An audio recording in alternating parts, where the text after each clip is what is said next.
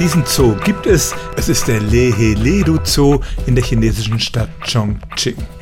Dort laufen tatsächlich wilde Tiere, darunter Tiger und Löwen, frei auf dem Gelände herum und die Menschen werden in einem Wagen durch den Park gefahren, auf dem sie tatsächlich in einem Käfig stecken. Die Wände bestehen aus Maschendraht und die Gäste sind gehalten, möglichst nicht ihre Finger da durchzustecken, wenn wilde Tiere in der Nähe sind.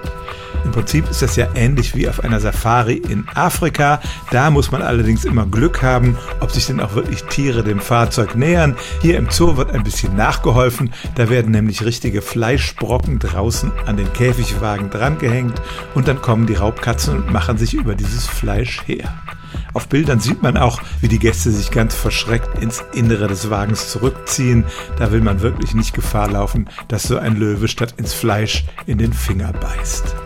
Den Park gibt es seit 2015, er ist sehr populär und es ist tatsächlich ein Zoo, in dem die Tiere frei herumlaufen und die Menschen in einen Käfig gesperrt sind.